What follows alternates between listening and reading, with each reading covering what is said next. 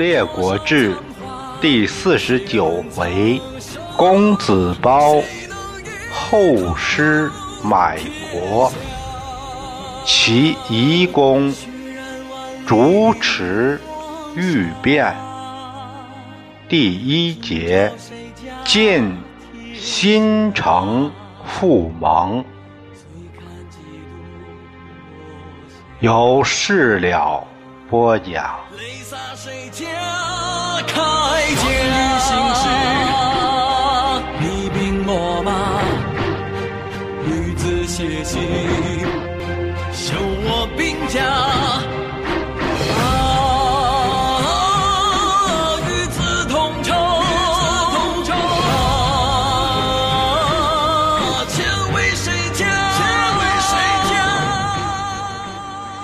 上回说到，士快同寿瑜渡过了黄河，往东而行。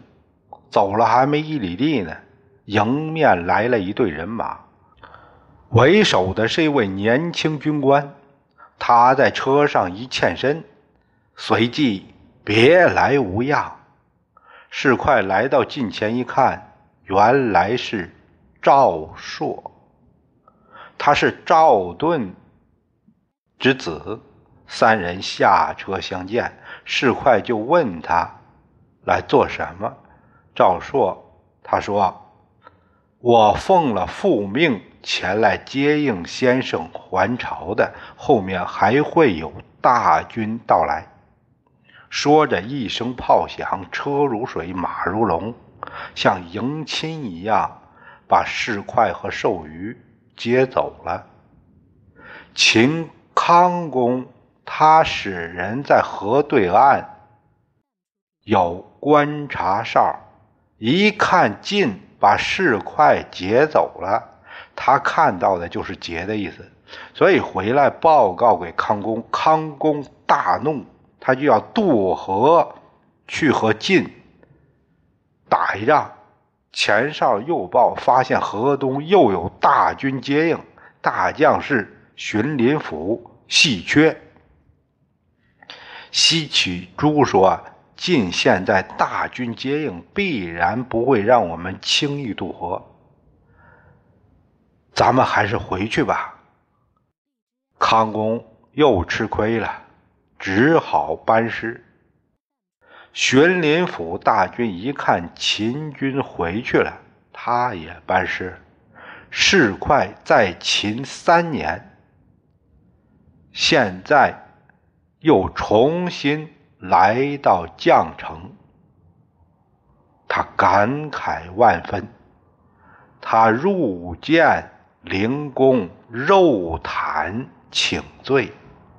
肉袒请罪啊，就是上身光着啊，来见灵公，表示请求处分，任您责罚。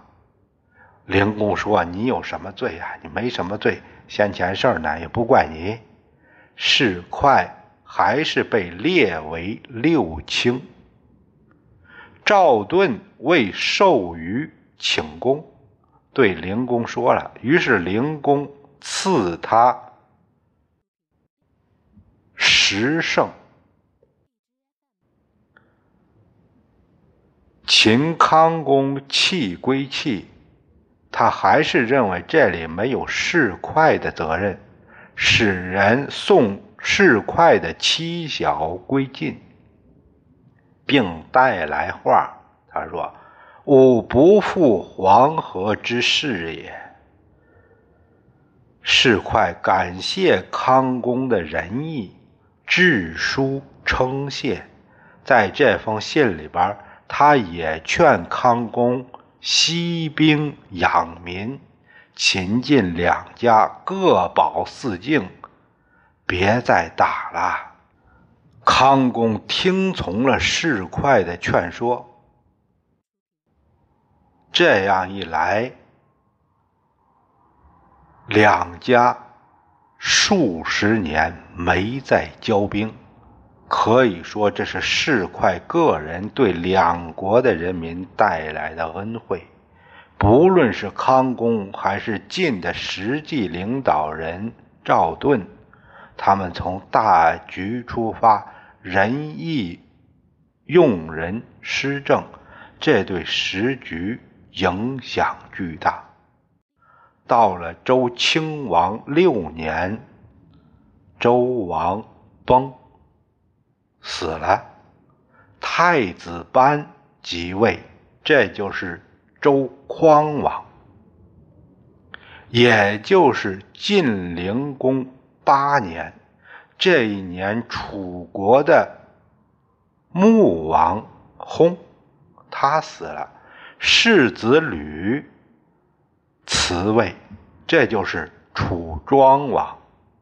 赵盾听说楚穆王死了，他就想以楚新丧之机，重振先世盟主之业。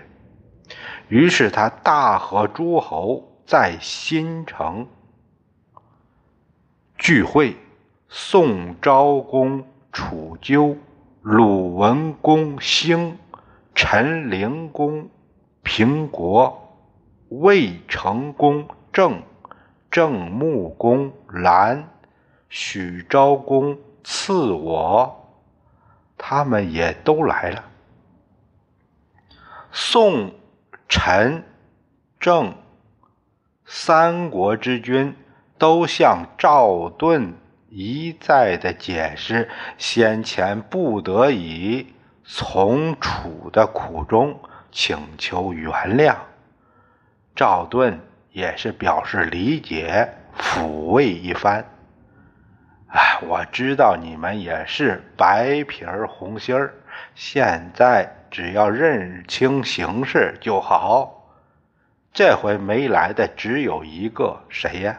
蔡侯，他没好意思立马转舵。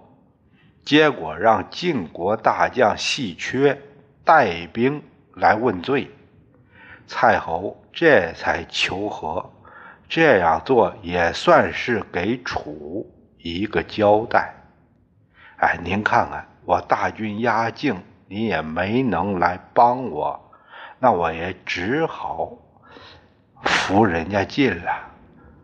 晋师就这样也班师了。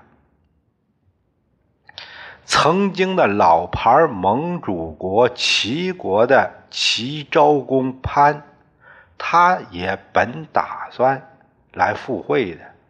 收到邀请的时候，他正有病在身，还没等到盟期呢，就轰了。太子社继位，太子社的母亲是鲁国的。公主舒姬，这就是昭姬。昭姬虽然是昭公的夫人，但并不得宠。世子社很平庸，才学也不行，人气更不旺。齐国这大夫们半只眼睛都看不上他。公子商人，也就是这位世子社的叔叔，他是齐桓公的妾密姬所生，早有夺位的心思。那不是在齐桓公晚年把齐桓公困死在寝宫那会儿，他不是也参加了吗？这些年他是没机会下手，因为公子潘继位之后。待人实在周到，他这才打消了这个念头。他想着等昭公死了以后再找机会。昭公末年，公子元被昭公从魏国，这个魏啊是保卫那个魏啊，老牌帝国，老牌的侯国，从魏国把公子元请回来了。委以国政，哎，让他当国家总理。商人嫉妒公子元的贤能，他怎么办呢？要邀买人心，把家里的财产都用来救济贫民，如果说遇到自己一时周转不灵，那贷款阶级，这百姓眼里看到的那就是活菩萨呀，无不感激。在内部，他周围还蓄养了一批死士，现在来说就是恐怖分子，搞暗杀用的，日夜训练，走哪都带着。昭公一死。世子社继位，天象正是彗星出于北斗，商人使人占卜，得到的卜辞是宋、齐、晋三国之君皆将死乱。商人一听，他说：“别的不说，乱齐的也只有我呀。”还能有谁呢？这种暗示作用很大，他也相当配合，命死士把守丧的世子社给杀了。世子社一死，这就面临着齐大位给谁的问题。商人不好马上出面，他以公子元是他大哥。假意的说：“我知道哥哥您是个能干的人，除了您，哪个能当这个大任呢？所以我来给您清账了。吾此举为兄故也。”公子元大惊：“哎，我早就知道你有这个心思，你想做。”哎，就别再连累我身上了。我在你之下可以，你在我之下就不行了。如果说你为君之后能容得下我作为一个齐国百姓颐养天年，我就知足了。就这样，商人即位，这就是齐夷公。子元从心里边讨厌这个商人的德行，他的作为，所以呢，托病在家不上朝，闭门谢客，哎，也算是自保啊。世子社死于非命，昭姬怎么受得了啊？他日夜难过流泪。夷公听说了，很生气，取消了原先的待遇，给关起来了，连饭也吃不饱了。召姬偷偷的贿赂宫里的人，让他给鲁国通了一封信，也就是求救信。鲁文公知道内情以后，他也。没什么好办法，军事力量打不过人家齐国，怎么办呢？动粗不灵，告状吧。于是命大夫东门就入了周朝，入了周氏，向周匡王递上了御状，他想借周和鲁。这个特殊的宗国关系，请求把昭姬放了就行了。匡王命单伯来到了齐国，他对这个单伯啊，对夷公说：“既然杀了他儿子，怎么还能让他母亲在位呢？”哎。何不放他回鲁国呢？显得您也宽容啊。看来这个单伯这个使者啊，很不称职，不适于做外交工作，不会说话。什么叫杀子留母啊？再说了，这对你周氏价值观评定也不利呀。你周氏。这不是纵容犯罪吗？自己扇自己脸。夷公最忌讳，呃，说他是杀世子社的事儿，现在有人当他面揭老底儿，他脸上就挂不住了，脸通红，当时都没有接话，黑然无语。单伯退出来，回到客馆，移公使人把赵姬从小黑屋里接出来了，接到了宫中。他派人对单伯说：“寡君对国母没有敢怠慢过，况且还惊动了天子来关照，哪能会做的不周到呢？那做的应该更好啊！先生，您何不亲自会晤一下国母，让她也感受到天子对中国？”眷顾之意呢？单伯认为这也行，于是驾车就随使者入宫夜见昭姬。昭姬一见天子使者来了，她又哭了，眼泪止不住了，就把自己这边的情况简单的说了一下。单伯听完。还没等回话呢，就在这会儿，突然，义公从外面闯进来了。他一看见单伯，就大骂：“好啊，单伯，你怎么能擅入宫中呢？啊，私会国母，你这是通奸的节奏吗？”我到天子那儿告你去！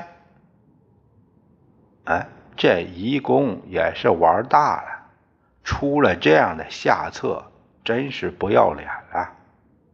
那你这公事里边都出这事儿，嗯，对你有好处吗？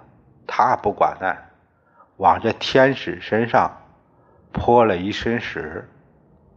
就这样，单伯也给抓起来了，着急。也成了囚徒，都给关进了小黑屋。他恨这个鲁，哎，用天子之命来压制齐国，就要兴兵伐鲁。很多人说到夷公，就这个弑幼主、求国母、居天使、虐邻国，穷凶极恶，天理难容。可是当时的高国这两家侍臣都没有什么反应，根本就没什么正义之声，他们就怎么就什么行动没有呢？怎么就不把那公子元请出来执政呢？就这样纵使伤人行凶吗？啊，一句话都不讲。这真是太遗憾了。有诗写道：“欲图大位欺孤主，先散家财买细民。堪恨宫中受弱弱，也随市井媚凶人。”鲁国得知了齐国扣了天使，还泼天使一身屎的消息，他一看说理是不灵了，那就来硬的吧。鲁侯派上卿季孙行府入晋告急，晋国执政赵盾以灵公的名义。会合宋、魏、蔡、陈、郑、曹、许，共八国诸侯，聚于护地。护地哪儿？现在的新乡市的平原示范区一带，在护地汇聚，商议伐齐。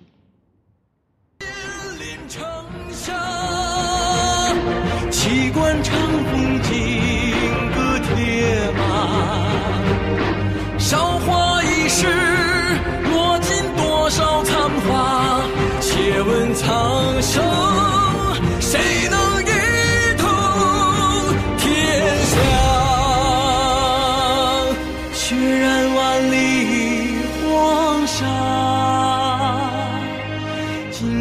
谁家天下？醉看几度落霞，泪洒谁家铠甲？